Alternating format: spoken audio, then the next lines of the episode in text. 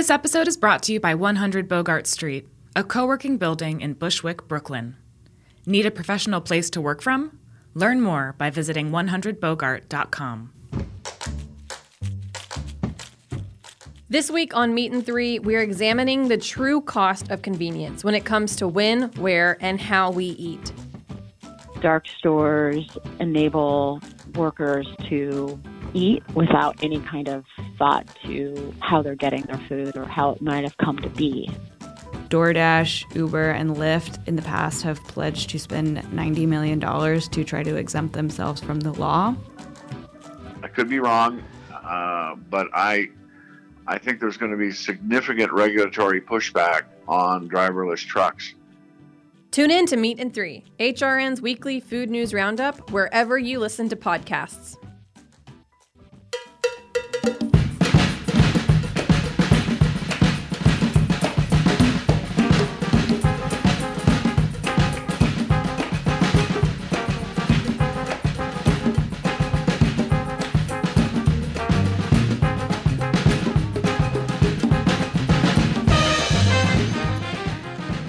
Hello. Welcome to All in the Industry on Heritage Radio Network. I'm your host, Shari Bayer. We're coming to you live from Roberta's Restaurant in Bushwick, Brooklyn. It is Wednesday, October 9th, 2019. This is the 229th episode of this series, which is dedicated to behind the scenes talents in the hospitality industry. Today, my guests are the executive chef and pastry chef at one of New York City's most beloved restaurants, and I will introduce them fully in a moment. First, as I do on every show, I will start out with my PR tip, and then later we will have my speed round game, industry news discussion, solo dining experience, and the final question. As the founder of Bayer Public Relations, I'm going to tip the show off with my PR tip of the week. So today's tip is to have good bones. Create a solid foundation for your business so it can grow successfully. Without a reliable and sturdy base, advancement is limited as eventually something poorly built will deteriorate and be more problematic than the investment. Having a sound structure will not only pay off in the long run, but bring more ease to everyday life and operations. They say if you build it, they will come. But let's add to that and say, to make it last, build it really well, as longevity relies on it. That's my tip today. Now, I'm thrilled to have my guests, two chefs, here with me in the studio. They are executive chef Michael Anthony and pastry chef Miro Uskokovic of Gramercy Tavern, Union Square Hospitality Group's contemporary seasonal American restaurant, which opened in New York City in 1994 by Danny Meyer and is now celebrating its 25th anniversary. Michael joined Gramercy Tavern as executive chef in 2006. Under his leadership, the restaurant has earned a three star New York Times review. He's also accepted multiple James Beard Awards, including Outstanding Restaurant, Best Chef New York City, Outstanding Chef, and Best Vegetable Focused Cookbook for his book, V is for Vegetables. Miro grew up on a family farm in Serbia and moved to America after attending hospitality college. After working with a local pastry chef in Indiana, Miro enrolled in the CIA, and while completing his externship at Wallsé in New York City, he trained as an intern at Jean-Georges and later became the restaurant's pastry sous chef. He then went on to become pastry chef at Aldea before joining Gramercy Tavern as pastry chef in 2013, and he has been named one of Dessert Professional's top 10 pastry chefs. Welcome to the show. Thank you. Thank you. Those, and those are the short bios, and they were still quite long. A lot of a lot of history, a lot of accolades in there. So, um, thank you guys for coming out. It's nice to be here. Yeah, thank you for having us. Yeah, it's nice to have you. Nice to have you together too. This is this is going to be really fun. As I was listening to you read our bio, it, it's nice to remember that the thing that connects us, the common denominator is Indiana. Indiana. we, I, we, both have Indiana true. in our background.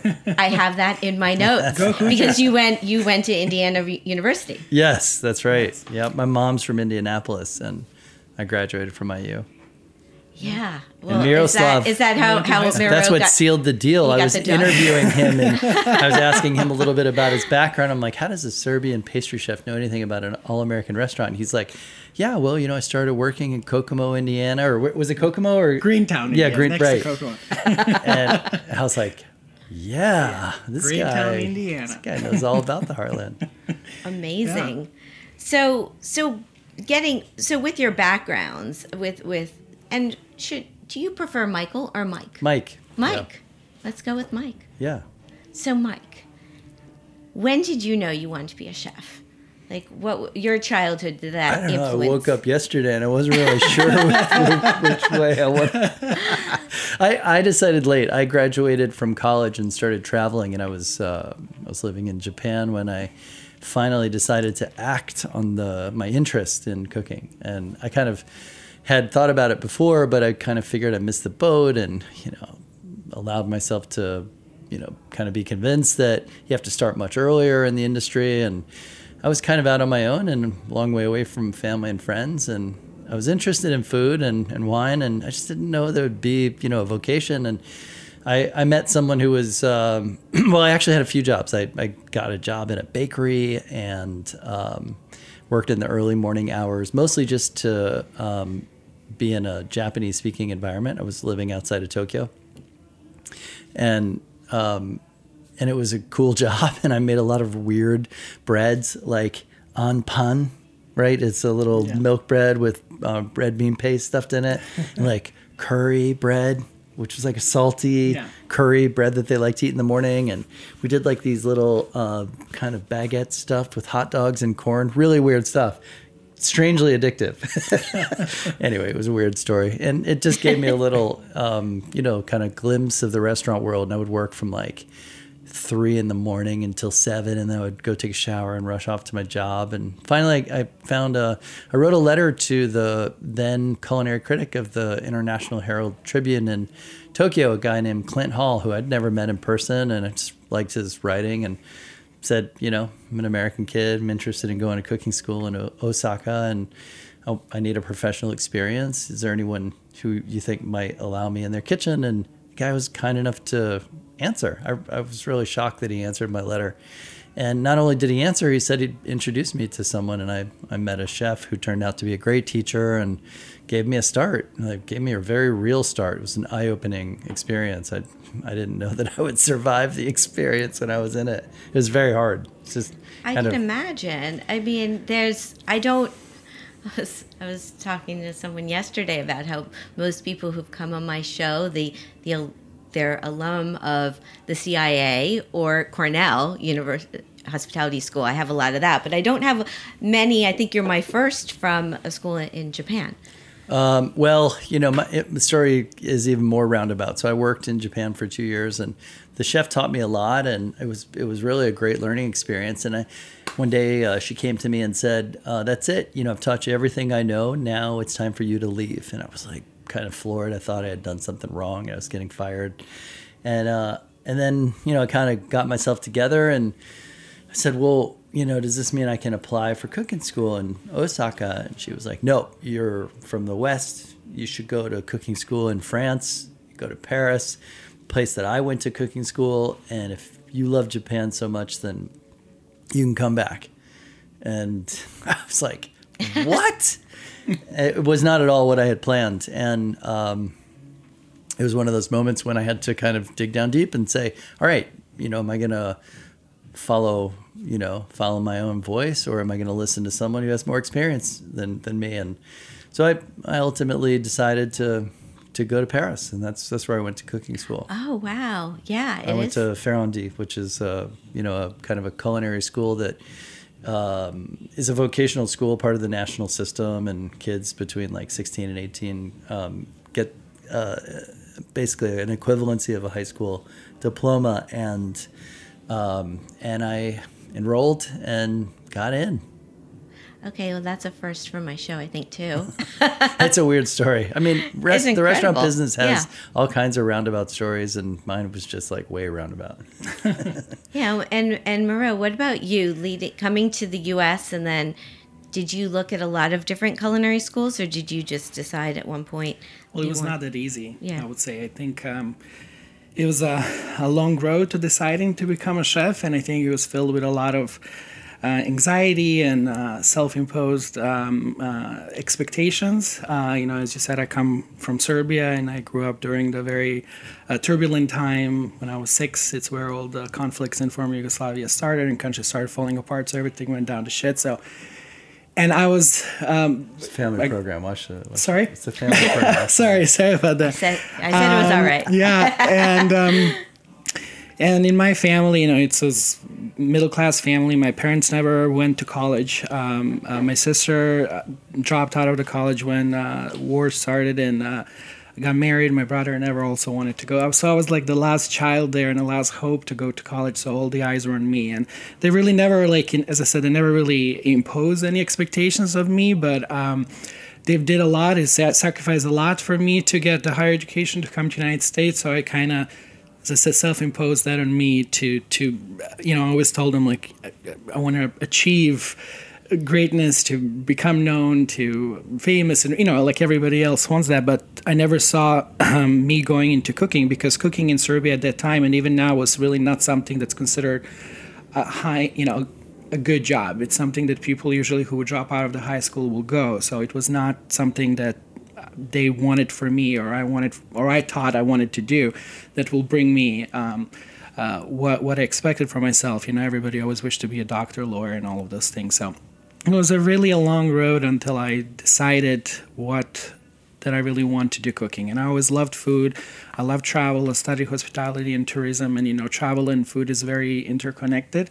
And only when I came to United States, um, when I showed interest in cooking, my host family in Indiana is where they kind of started planting a seed and saying, "Why don't you go to cooking school to become a chef?" And I always kept saying, "No, no, no. That's that's that's not enough. You know, my family didn't go through hell and back for me to become a cook at the end." So, but I. Um, but as the years went by and you know i started working in a pastry shop at, at, at indiana and um, i started realizing this is really what i want so it, it took a time for me to convince myself uh, that i want to go to cooking school and i want to become chef um, and it took some time to um, well, I, I wouldn't say I, they were not convinced from the get go. My family always supported me, and they always believed no matter what I do, I'll, I'll, I'll do my best. But um, that was probably not what everybody envisioned. I still remember the day before I came to United States. Um, you know, when I was talking with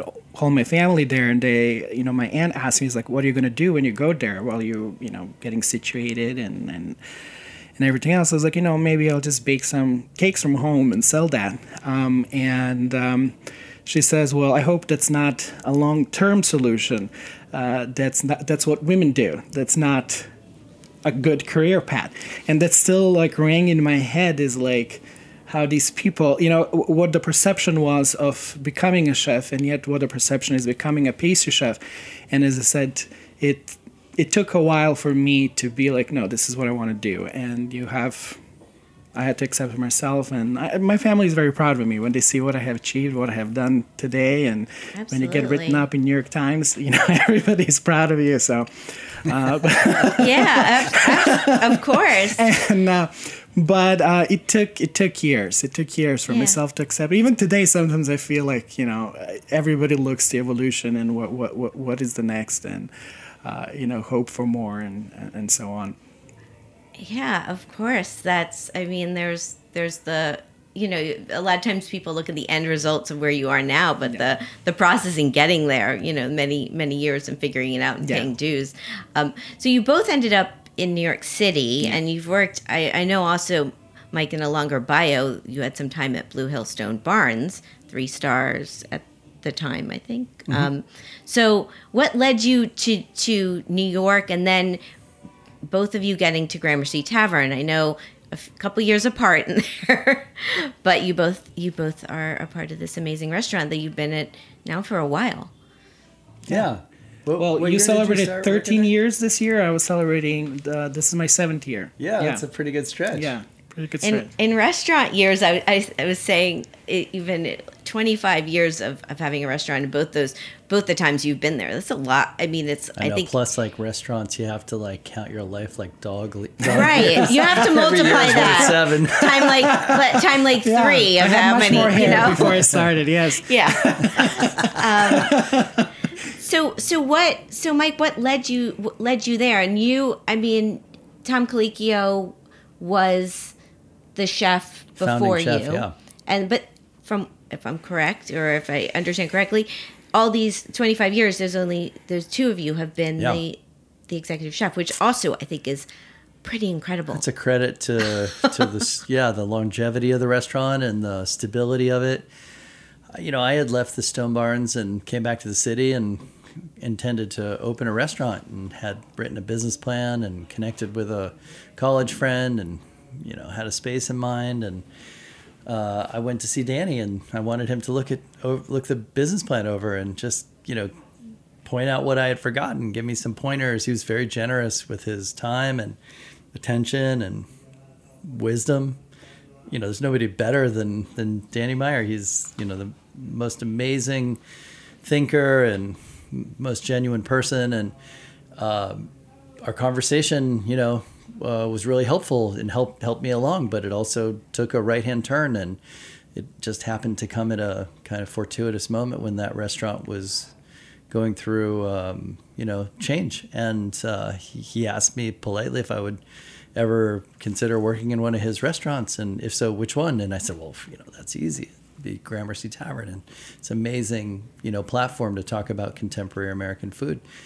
Uh, but we know that that's not possible, and well, it it became possible. So um, it was an amazing, uh, unexpected chapter in my life, and you know, one that I feel quite lucky to to to experience. And you know, it continues 13 years later to be a challenge and exciting, and you know, really uh, rewarding. The fact that we continue to draw smart people, hardworking people from all over, who not only want to learn how to cook, but they want to learn how to run restaurants. So they're interested in working every station every station in the kitchen and now even every station throughout the front of the house. And we've been able to close the gap. A lot of the people who work for us want to uh, have an experience of working with the farmers that we do business with. Um, so i you know the industry has changed as well. And i think um, you know we kind of have embraced this notion of it takes all of these experiences to figure out how to stay alive in the restaurant business now more than ever it's always been hard but it's only getting harder. Well, that I mean, my my actually my tip came when I was thinking of it. I was thinking the foundation that Gramercy Tavern has established all these years. There's something there that's like solid, you know, that Yeah. you've built upon all these years. I mean, it's a great culture, and that comes from the top. Danny wrote the book, and you know, it's one that we use, setting the table to, uh, you know, train managers and uh, frame the conversations that we have every day with employees. You know, lots of things go wrong in restaurants, and that's not a bad thing. In fact, that's a normal thing, right? There's no such thing as a perfect day, and it's really how you deal with them that um, that matters. And that's not new, but Danny has a great way of, you know, kind of um, coining uh, phrases and expressions and framing uh, the way in which we talk about problems that it gives people a chance to not just do the old thing of, you know, mimic your boss, but it gives them a chance to understand how to go about thinking about dealing with problems. And I thought I knew a thing or two about the restaurant business before coming to Gramercy, but, um, you know, I have learned a lot since. And um, and I think that's the thing that continues to be the draw. I mean, I'm really proud of the cooking that we do and very proud of the culture that we create, but it really is the overall learning experience that continues to make it a, a super interesting place to, to work. Um, you know, uh, and I think that if we can keep bringing those kinds of challenges in a more and more competitive world, that it's, um, you know, it's a, it's a healthy thing. We look at the, you know, the restaurant kind of like, a, I don't know, a university program. You come in and you have some tools that you bring from the outside. You have to really want to belong to that group in order to get up to speed. And, you know, it's a big challenge, big restaurant every day, very busy, high expectations. Um, but at the end of the day, when you, you know, you've, you've, tr- you've put in your, your, your best effort, you made a lot of friends, at a certain point, it's time to move on. Like it's healthy to keep moving in this business. It's exciting to go out and learn new things. And, you know, we can't look at that as if it's a failure. It's a natural and normal part of the work um, timeline. And so when, you know, people come to Miro and myself and the other managers and say, hey, look, you know, I've had a great time working here, but I think I'm kind of dreaming of what's next. It allows us to engage and to be helpful in people's career. Yeah. You know, sift through all the things you could be doing and you know, with a little bit of experience behind us, we get a chance to steer people in the right direction. And it's just as important where they go after they work with us Yeah. as it is what they're doing while they're working for us. Yeah, no, that makes sense. But I was thinking, both of you have stayed. You've been you've been a part of this team for a while. Um, Miro, what drew you to working at Gramercy Tavern and staying for the amount of years you've been there? Yeah, well, I I never thought that I would get a job. I'll be honest with you when, when I applied. So uh, that, that year, 2013, I was space chef in Aldea and gave my notice, and I was planning to move to California when I've learned that Nancy Olson, who was great Nancy Olson, who was previous space chef, was leaving, and um, you know, I was like, "There's no way. This is a big restaurant. It's been there for." Almost 20 years, you know, Nancy, Claudia, and Mike, Tom. So, I, you know, I was just a 28 year old kid who just had a few years of experience. And so I never taught or believed. But I was like, you know what, I'm just going to go ahead and apply and just to get an experience in terms of interviewing, tasting, and so on. And I reached out to Mike and somehow managed to get his email. And I reached out to him directly, and he wanted to meet me. And All about um, Indiana. yeah. Yeah. And I think we spoke for like three and a half hours. I, I literally, I think it was going to some renovation at that time. I think we were mm-hmm. installing the new stove, or I can't Yeah. remember. It was a lot of construction going on. And as I was passing by the kitchen, he was giving me a tour. I was like, shit, like this pastry kitchen was bigger than entire kitchen space at Aldea, you know? And I was like, they had everything, sheeter, you know, it was a dream dream space. So, and then, um, but uh, what really drew me to Gramercy Tavern was, um, you know, aside from what great place it was and the company and Danny Meyer, it was Michael because I think the one most important thing and most difficult thing for any pastry chef is working with the the savory chef, right? I think it, it, that can make it or break it. And I think it is very important to whoever you work with that partner is somebody who you get along with, who you like, because if you don't, it's definitely no matter how great place it is, it's not going to be a pleasant experience. Um, so uh, we hit off right away. Uh, you know, I was very uh, amused by his kindness and his intellect and fact that he was from Midwest as well, from Indiana. there was a lot of things. And as I said, it was a three and a half hour long conversation. And we spoke again. I did a tasting and spoke again. Like, you know, we, we had extensive talks. And, um, and every time I spoke to him more and more and more, I was like, I really, I really want to work here. And, You got it.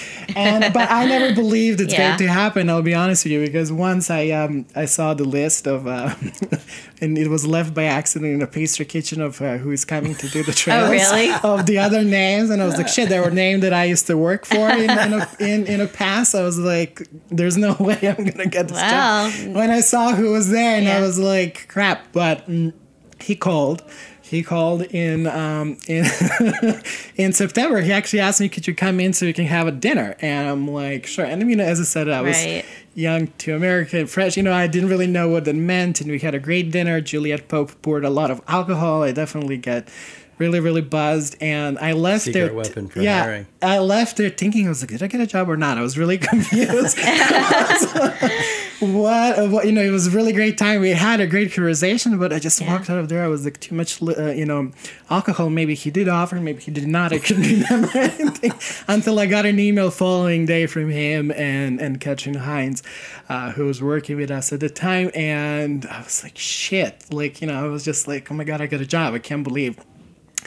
And it was you know i still remember the first day when i walked in you know going from aldea where there's like 20 20 staff you know members walking into 200 staff uh, place uh, and you know i had everybody come during the family meal to introduce me and i remember all of the uh, pastry cook lined up there was about 14 of them and i was just freaking out i was like shit what did i get myself Can be into intimidating. Well, six years later. yeah, yeah, and So- yeah, it took a time. It was definitely um, a huge, huge change.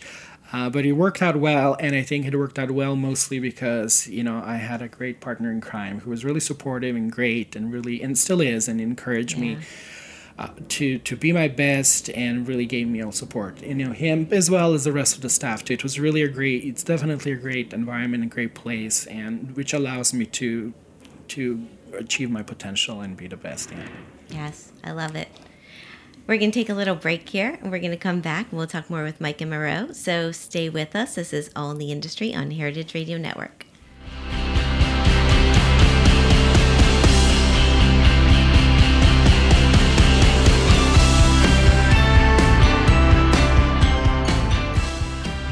This episode is brought to you by 100 Bogart, a new building in Bushwick, Brooklyn that provides offices, co working, event spaces, and a brand new podcast recording room. Have you been dreaming of starting your very own podcast in Brooklyn? You can now rent space in 100 Bogart's custom built podcast room to record interviews, voiceover, and commentary. The room is fitted out with two microphones, mixing board, and a MacBook Pro running Pro Tools. You can rent the space by the hour, and a rental of an hour or more includes a 100 Bogart co working pass. That means complimentary coffee, tea, and access to your own desk for the rest of the day. So, what are you waiting for? Get started on your next audio project. 100 Bogart has the space and amenities you need to kickstart your podcast. Learn more at 100bogart.com or call their team at 718 362 3539.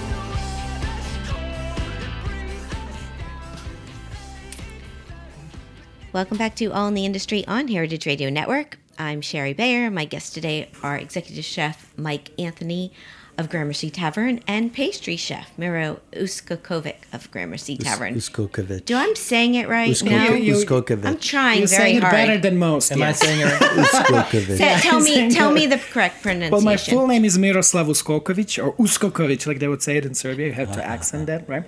But it's Miro Uskokovic. It's good. Ch. It has to be Ch, ch. Ch. ch. Uskokovic. Uskokovic. Okay. Vich. Yes, Vich. you're good. You're good. I'm trying. No. I'm trying. Oh, you I, I really Mike Anthony, Michael Anthony. I got. I think I got that That's one. quite, yeah, it's easy. Two first names. you could just be Miro. Miro. Just Miro. Miro and Mike. Miro. So um, let's talk about Gramercy Tavern's 25th anniversary, which I know you've been celebrating all year. And actually, you know, it's, I've I had on uh, Claudia Fleming around the time she you guys had a dinner with her. Yeah. With I think Tom was Tom Click. You First too? time we had ever Yeah. been in the kitchen all together. Yeah. Amazing. I had amazing. Tom on my show a while ago. I've had Danny on. Like I feel like I've had. I love. I love your Gramercy Tavern family. And so, tell me more about all these celebrations you're doing. Uh, yeah, so well, 25 years um, is an amazing time frame, and we're all very proud of it. We just didn't really know how to make it our own, and so we came up with a kind of a low key idea called Tavern Takeovers, which um, consists of inviting alumni back to participate in service, mostly on Mondays. Um, gives uh, the current team a chance to get to know all the people that over the years have worked so hard to build that restaurant. Um, it's a cool way to invite alumni back to, you know, kind of do what they love doing in a place that they all kind of consider home. Um, it's amazing for the fans of uh, those folks and fans of Gramercy Tavern to see them back in action, and it really it has um, been rewarding because it kind of it's a way to knit together this fabric of you know of a, a family heirloom of a family tree it's cool because in the you know restaurant generations move so fast that it's very common in restaurants that stick around for a while that people you know who feel committed and who have worked at one restaurant don't really even know the the folks that came before them they've Right. never met them in person and so this initiative is really bringing a lot of people together, and we spend more time facing um, inward than really outward. Most most of these events are geared towards driving business and you know attracting uh, press hits, and this is really we spend most of our time with the guests uh, talking to the teams uh, behind the scenes in the kitchen in the dining room uh, the stories that they tell are all really amazing. They, you know, talk about nostalgic moments or things they remember, ways in which the restaurant's the same or different. They talk about people who are on the line next to them, and many of those folks um, have either come through and also done tavern takeovers or are well known in the industry. And, you know, so you can see the eyes of our, our cooks and servers kind of like uh, get big as they tell these stories. And it starts to kind of also, you know, everybody is really in that moment in your career where you're working really hard, you're asking yourself constantly, like, where am I going with this? What, what am I going to do? Right. And so it's a chance every week for them to hear from somebody that was in their shoes and see what they, what they did before they worked at Gramercy, what they remember about working there, how those, you know, skills and um, uh, tools have helped them since they, they left the restaurant and what they decided to do with their their career. And so it's it's pretty cool. It's been it's been really rewarding. Yeah. It's empowering, you know, for people to see where they can be next, right? When they see, you see so many great names come back and see that they also worked at Gramercy Tavern, you know, as Mike says, like you work very hard. Sometimes you question yourself, what's next? And then you see somebody who went through the same thing and where they are now. It's definitely brings a lot of hope and, and pushes you harder. I'm thinking about Yeah. your Gramercy Tavern tree. Your, you know, it must be huge with your It's an alumni amazing and, and what they've Yes. done. I was Yeah. just in Seoul last week, and uh, we met with a group of former Gramercy Tavern employees, and we went out to dinner, and we realized that there are about 30 people that now live and work in Seoul alone that you know worked uh, at some point over the last 10, 15 years at Gramercy Tavern, and it was just a great time to be together, and you could see how much everyone, you know, felt, how strongly they felt to be in the same place and the same time. And at that group, this was the second time we had done this, and that, that group, most everyone already knew each other, but there were a few people who had never actually met in person, and we were joking, you know, as we were kind of like knee deep in soju and beer and stuff, and that hey, this is you know we should do an alumni association, and by the end of the night, we gave it a name, the Korean Alumni. Alum, the Korean alumni of Gramercy Tavern, KAGT, and we you have a hashtag Oh yeah, yeah. we have a page. hashtag. We nominated a president, and and it, with all kidding aside, it just started off kind of as a joke. But the reality of it is, is that's enough people that you know we're hoping that more kids that are graduating from culinary school, and there are a lot of them that come from Korea, will come our way. And you know, while they're trying to make a decision of of all the places they could work, why would they come to Gramercy? And it's not a bad way to you know give them information and not not a bad recruiting tool. Um, and then after they graduate, like, what are they going to do? Like, many of them have to go home because Yeah. they don't have another, um, you know, option in terms of a work visa. So when they are looking for a job or looking to open their restaurant, we I just learned that um, one former employee had a restaurant for a few years. Uh, he decided to close it, um, but the equipment was still useful, so he sold all the equipment to another employee who was just op- just opening Yeah, their place. So it's a nice nice connection. And you know some of those folks have gone on to do amazing things and are very well known especially they're well known internationally but especially in Korea.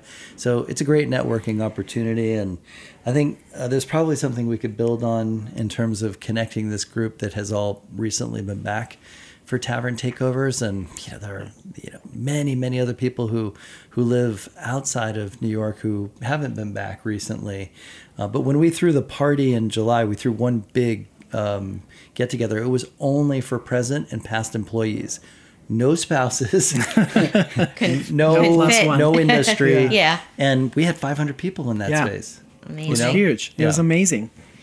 So let me let's roll back a little bit to the questions I have from my last episodes when I, I asked my guests to ask you questions because we we did a little rescheduling. I have two questions for you guys and they're both great. So I want to play them both back. So the first one is from episode 220. I had on Evelyn Kim. She's the co-founder and policy director of Rethink Food NYC, a nonprofit organization upcycling excess food to distribute meals to underserved communities in New York City. So here is her question for you guys. First of all, I'd like to thank uh, Michael and his team because uh, we uh, pick up from Gramercy. Michael has been such a huge supporter of what we do. I absolutely adore that man, adore him. So the question I would ask them is that what do they see the next 25 years of Gramercy? What would they like to concentrate on, not only in terms of the food they produce, but also in terms of staff development, in terms of being able to create sustainable lives for their chefs, for their hospitality servers, and for the people that, um, for the food that they create, and the obviously the the uh, farmers and the purveyors that they work with. It's a great question. And you're adored. That's very nice. and it is a great question.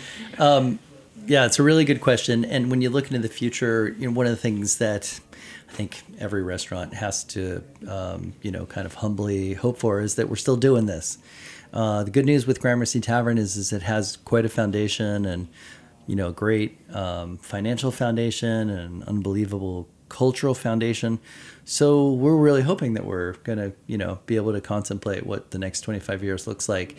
And as it looks right now, you know, what we're trying to do is dig in deeper and expand wider, meaning um, every restaurant organization is talking about growth, as is ours, and that's you know a relatively you know common evolution to to our industry, um, and and it's a positive thing. But when I hear the word growth, I I understand it as meaning improvement, and um, and one of the things that that I would like for us to be known as is kind of widening our engagement. I mentioned earlier that now people um, more than ever come to Gramercy Tavern with the full on intention of working every station. So there's a certain amount of respect that comes in the way we work. Um, but it's it's more than just respect for each and every employee in each and every station. It's a matter of you know reaching outside the four walls of the restaurant.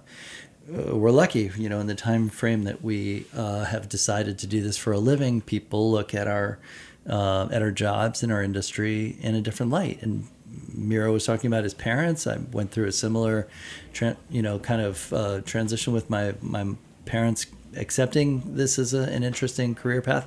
But now we've seen how society looks at the restaurant industry and the role of a chef, um, and the way the industry itself is looking at Yeah. you know what what ev- evolution looks like. So, I, what I'd like to see is is that we're we're playing the role of a co-producer, that we have our own team as a part of the regular, interesting learning opportunities that you get working in a restaurant, learning about um, yourself, learning about your emotional reaction to challenging jobs, and um, and and seeing how we can expand that outside the four walls, and whether that means you know a rotation of people working um, with the production of the food that we're using, uh, if that means that people are engaging in um, what what's the impact of the um, of our operations in terms of waste, uh, what uh, how is Gramercy Tavern playing a positive role in educating young people in the community? We're very active already,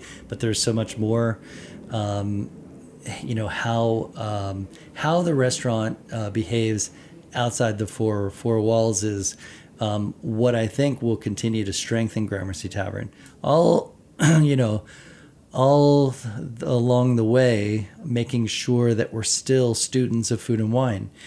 That may sound like an obvious thing. It may also um, may also sound really challenging. I mean, as we look at the future of economics of the restaurant business and and the the way people like to eat in, in New York City and around the world, um, we constantly have to reinvent ourselves. It's a strength of Gramercy that we protect what's inherently beloved, and at the same time we're willing to reconsider everything. So it may look and feel exactly the way it has for the last 25 years, but you can bet that underneath the surface, every day we're we're challenging ourselves. We're reconsidering the way we go about doing what we do. Um, In a way, we're trying to protect the um, you know the the act of cooking fresh food from scratch. It's a very simple and straightforward thing. There's magic in that monotony. Um, I hope in 25 years we get to still practice the craft of cooking fresh seasonal foods, um, but the way in which we sell it may be completely different. Well, we'll have to stay tuned for that. But um, did you have anything to add to that? Or No, we'll- I mean, he okay. spoke Okay, quite- then like, let's I- do. I was also let's do- mesmerized I know, I know that was that was It was No, mesmerizing. he, he, he let's, spoke quite well. Let's do question this the second question then. Um, on episode 228, I had on Josh Emmett. He's a chef from New Zealand. He's the co-founder of Go To Collection, and that includes Rata, Madam Wu, and Hawker and Roll. He's a new cookbook out called The Recipe, and I know Josh back from uh, his days he worked for Gordon Ramsay at the London here. Um, so here's his question. Well, firstly, uh, 25 years, congratulations. Uh, big fan, and I've, I've loved the restaurant for so many years. The question is, uh, I guess, and, and pretty apt, uh, the fact that they're 25 years old. Uh, Gramercy Tavern has an, a, an identity of its own. How do you manage, I guess, change and, uh, you know, is it, does it become status quo or does it become maintaining a certain standard? You know, when you've got staff at front of house and back of house that are coming in and they either come to work because it's Gramercy Tavern or they come with ideas. How do you manage those ideas whilst staying true to what Gramercy Tavern is? Because Gramercy Tavern possibly shouldn't change. I don't know. That's the question. Josh is a great chef. That's He a is. good question. Muriel.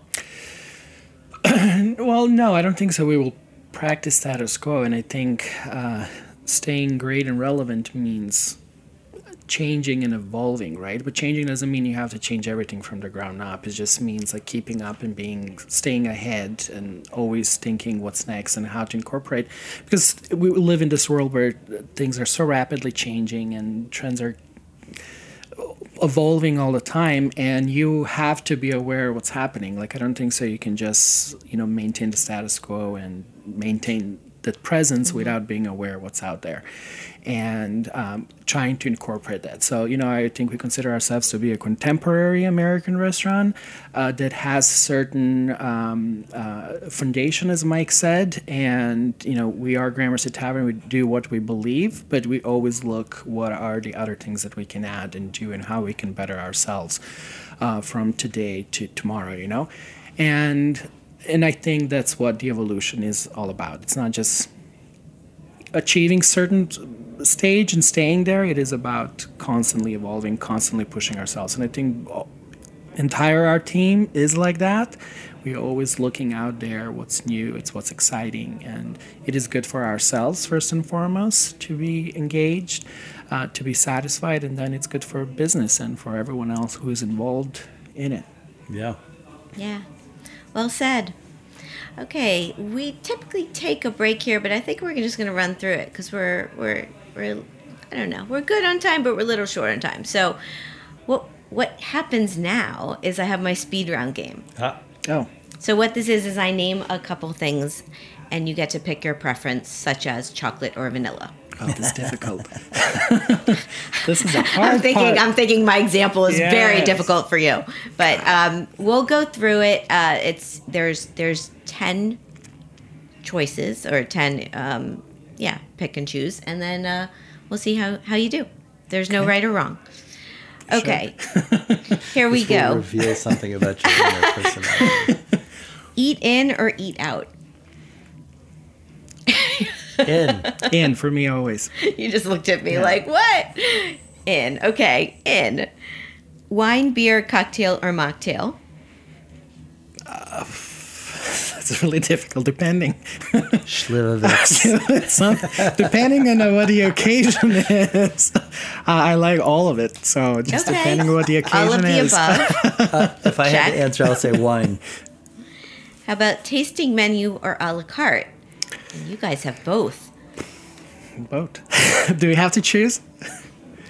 It's up to you. I mean, I'm not going to penalize you.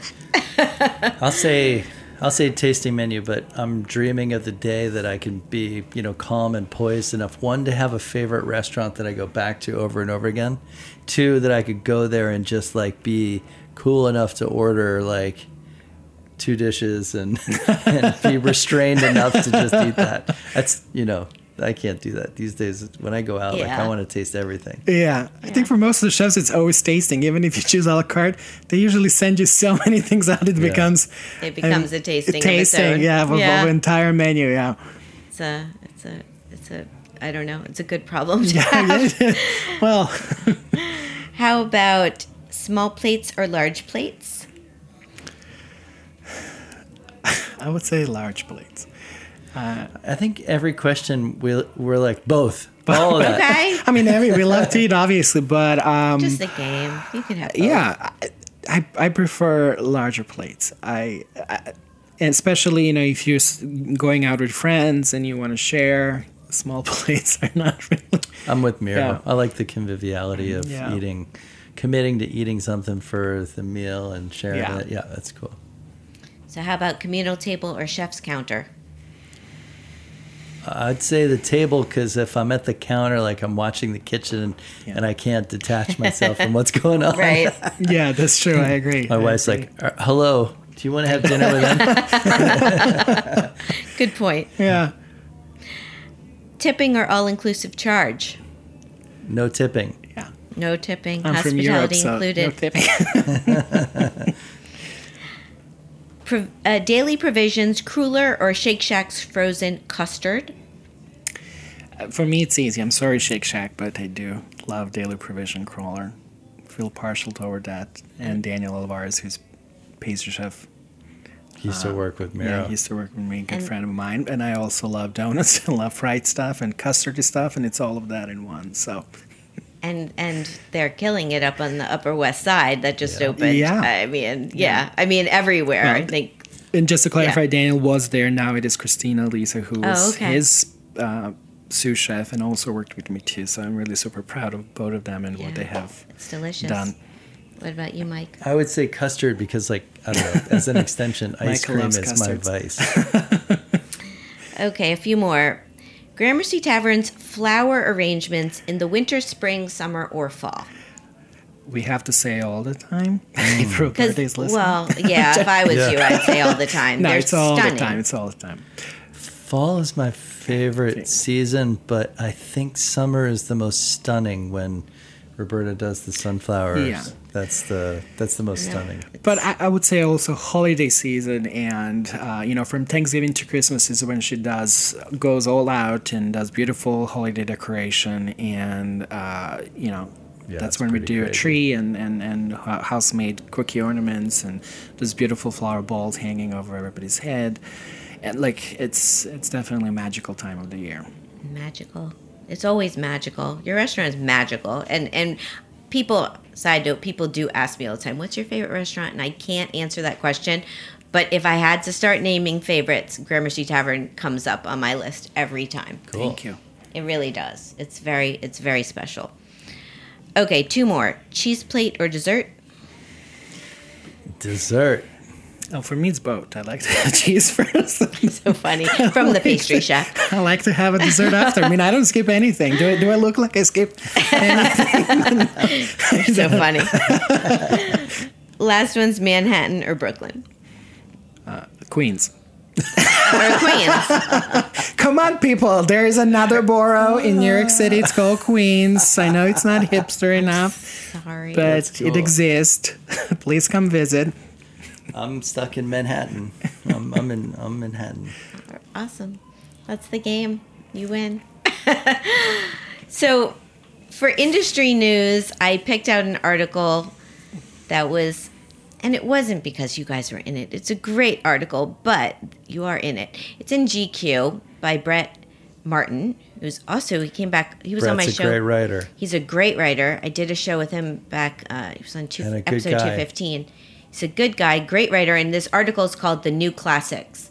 So every year, and we did when I had him on my show, we talked about his new best new restaurant list, which he goes travels around the country. He finds all these gems, and so this article was was saying, yes, I do that list and it's fabulous, but let's talk about these places that are 10, 15 years old, these classics, and why they're so special and why they've, they've, you know, the places you should be eating now and every day. And Gramercy Tavern is on that list. Um, and it, I, I agree with him. I mean, these are, these are, you know, he's, of the, of others on it, he also had, in New York, he had Il Buco, he had uh, Prune, and then some places like uh, Herbsaint in New Orleans. You know, like Great list. great, great, really great list. So You know what I like about that is that, and this might, I'm, I'm a little older, maybe about the same age as Brett. Uh, I, I, I love his writing to begin with, and I, I like that article because it's written by a guy who loves eating. And maybe when you get a little older, you know what you want. It was, you know, Frank Bruni wrote an interesting piece a few months ago about the, you know, the different uh, ages of, you know, knowing what we want and how you progress as you get older. Um, but he loves eating. And the, the all the restaurants that he listed on in that article you know are places where you can eat really well. Mhm. places that are committed to cooking food and that are just you know not as not as self-conscious as younger places that are about the vibe and about the people. Um, so i was real i felt flattered that he included us in that list and i was really pumped to to read that piece. And you know i thought it was well written and um, very uh, yeah, very poignant writing. I, Yeah. was, I Yeah. like that a lot. I, felt, I felt really privileged that he included us. Yes, me too. And I loved his introduction. It's a little bit funny and sarcastic at parts. It was really, really, really great article. You know, and it was Yeah. funny when he said that. Uh, you know, sometimes when you're tired of waiting, when your legs are tired of waiting in line, or hands are tired of passing the food around. like, it was, I mean, that's how the things are. As Mike said, like you know, certain generation definitely, uh, my generation and younger you know, we're all about the vibe and how things are, but it is important to have these places that he listed because that's where essentially, um, at the end, we all want to sit down and eat and and enjoy and just relax and don't have to wait in lines and pass food around. yeah, no, I agree. I agree with both of you. Another another one on the list was Fig, uh, Mike Lata's place. What a great Charleston. restaurant. Yes. amazing restaurant and you know tying that in the last i when i had lunch at gramercy tavern a couple of months ago mike was there and and i ran it and he was doing the today show and it was so great to see him and it was uh, awesome. like so um He's a great guy and love his restaurants. The Ordinary is amazing. Yeah, those oysters. always fantastic. Their team, Jason Stanhope, the whole crew, love those guys. i feel the love Yeah. awesome okay we're gonna take one more break and we are gonna come back we'll have my solo dining experience and the final question this is all in the industry on heritage radio network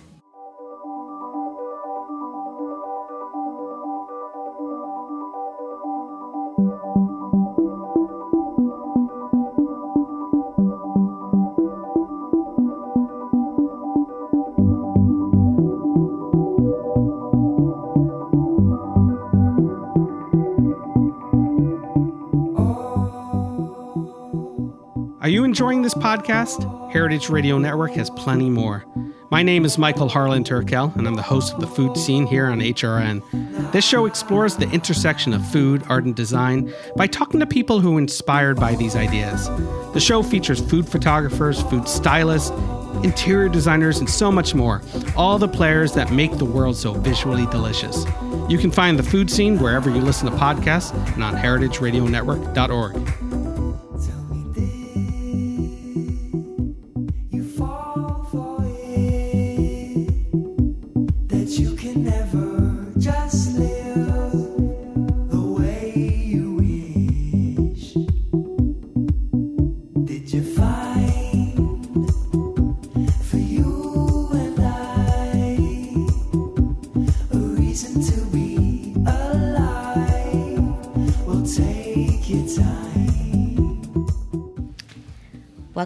to All in the Industry on Heritage Radio Network. I'm your host, Shari Bayer, and it's time for my solo dining experience. This week, it's at the Tack Room. Here's the rundown the location 20 Hudson Yards, 5th floor, New York City. The concept contemporary take on classic continental dishes. The chef and owner, Thomas Keller of Thomas Keller Restaurant Group, and chef de cuisine, Jared Huth. So, why did I go? Well, I'm a Chef Keller fan. This is a new new restaurant he has here in New York City, and also I need to do a little research too, which I'll tell you about later in the show. So, my experience I had a reservation for one on a Friday night. It was in the end of August. And it was, I had a really lovely experience. From the moment I walked in, they were so welcoming.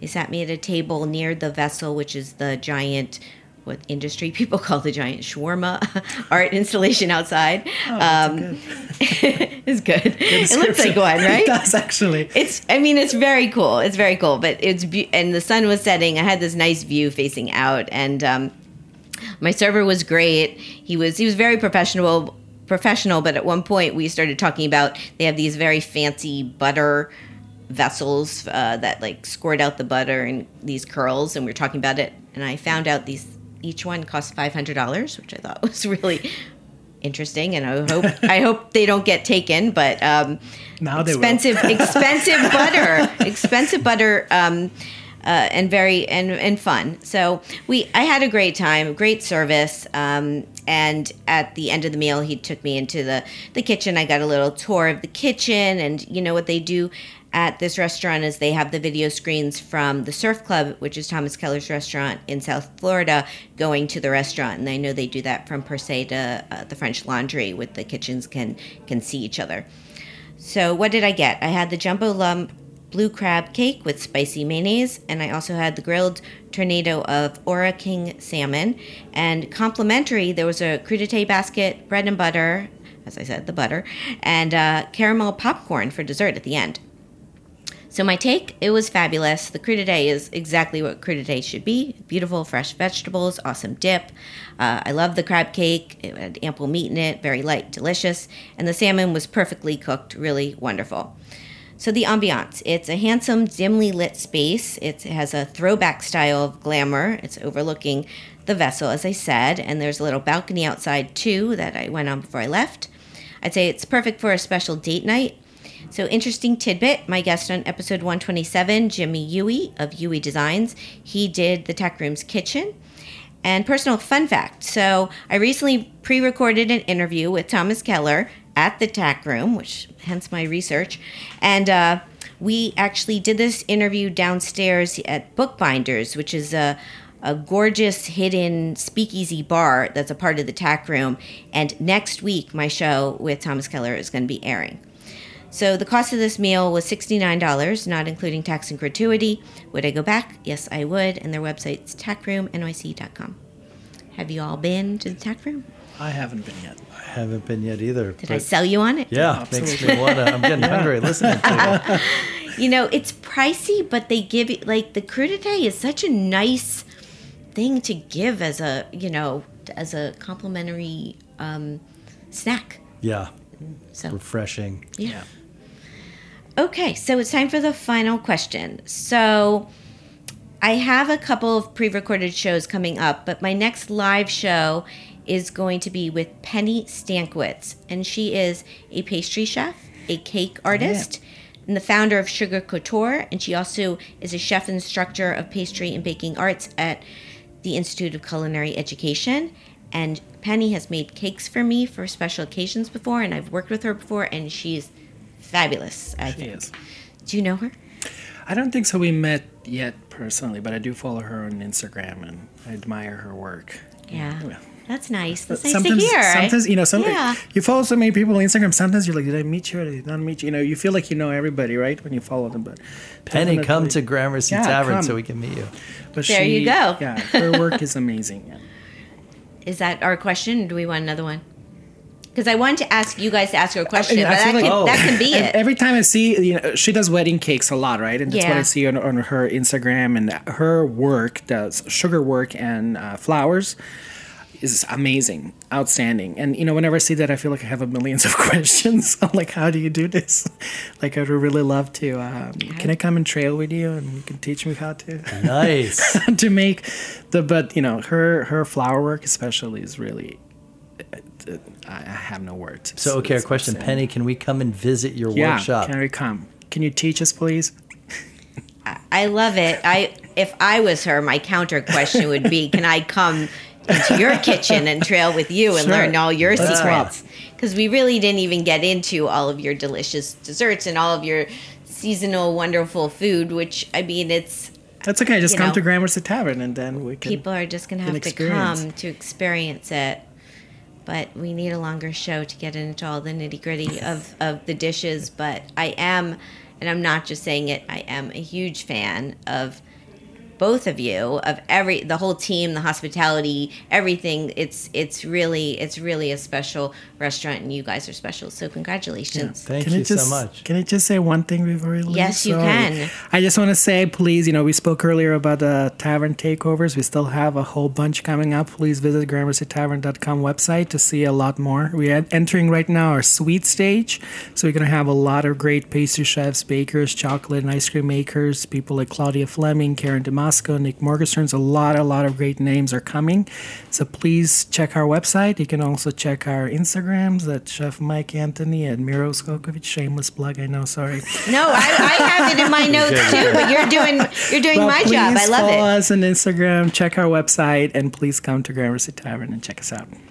And Ken, just for the takeovers, is Mhm. it is that reservations or is this just come and, You could just and have come some to the tavern, walk right in, no reservations needed. Um, just it's another great night, and uh, some people are there and don't even know that there's a special event happening, so you don't have to buy a ticket. Um, the energy is amazing. Um yeah, Mon- Monday nights um, at Gramercy Tavern in the in the tavern. Yeah. But next we, we now have it in different days as well. Like next Wednesday is Karen DeMasco of ABC's. Oh, wow. Uh, Nick is following day on Thursday. Uh, he's gonna park his little ice cream cart in the middle of the tavern room and serve his sundaes. So it's a once in a lifetime opportunity to see him, all of them. So please come. I'm gonna come. Uh, I'm gonna. I mean, yes. You have to now. I have to. I have to. It's fabulous. So, congratulations. 25 years is you. just. I don't know. We'll see what happens over the next 25. How you, you know, I'll keep coming. Thank you so much. Thank you. So, my guests today have been executive chef Mike Anthony and pastry chef Miro Uskokovic. Yay. Got it. of Gramercy Tavern. And as we said, they're celebrating their 25th anniversary. And so to find out more, you can go to gramercytavern.com and follow them on social. And you can follow me at Shari Bayer and at Bayer PR and at All Industry. My Facebook page is All in the Industry. Websites BayerPublicRelations.com, ShariBayer.com, and AllInTheIndustry.com. And all of our shows are archived at HeritageRadioNetwork.org. We are also on iTunes, Stitcher, and Spotify. So, what's happening over the next two weeks? I have two exciting pre recorded interviews. So, next Wednesday, October 16th, will be my interview with Thomas Keller, chef and pro- proprietor of Thomas Keller Restaurant Group. People probably know this, but that's the French Laundry, Bouchon, Bake- Bouchon Bakery, Bouchon Bistro, Ad Hoc, Per Se, Tack Room, and more. And then the following week, I'm going back to back with these these these. I don't know how got the. I don't know how I got all these interviews with you chefs. Like I'm like. I'm like in awe. So the following week, Wednesday, October 23rd, I have on world-renowned Italian chef and restaurateur Massimo Bottura of three Michelin star Osteria Francescana in Modena, Italy, and he's also been working on Food for Soul, which is an amazing, amazing repertory project, and um, that uh, both of those shows will air at 4 p.m. And then the next week on October 30th will be my show with Penny, and I will be back here in the studio. So that's a mouthful, but I'll be posting on social media. And thank you guys so much again for joining me. Thanks for having us. And thanks to my you. engineer, Jeet. I'm Shari Bayer. I'll be back uh, on October 30th. Till then, enjoy the episodes and thank you for being part of All in the Industry. Bye.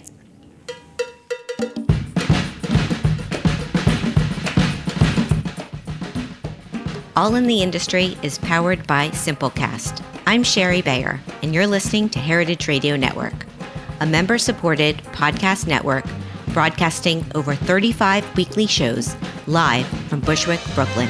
This year, HRN is celebrating 10 years of food radio. For the past decade, we've been taking you behind the scenes of farms, restaurants, breweries, school cafeterias, and more. It's been 10 years, and we're just getting started. Learn more at heritageradionetwork.org.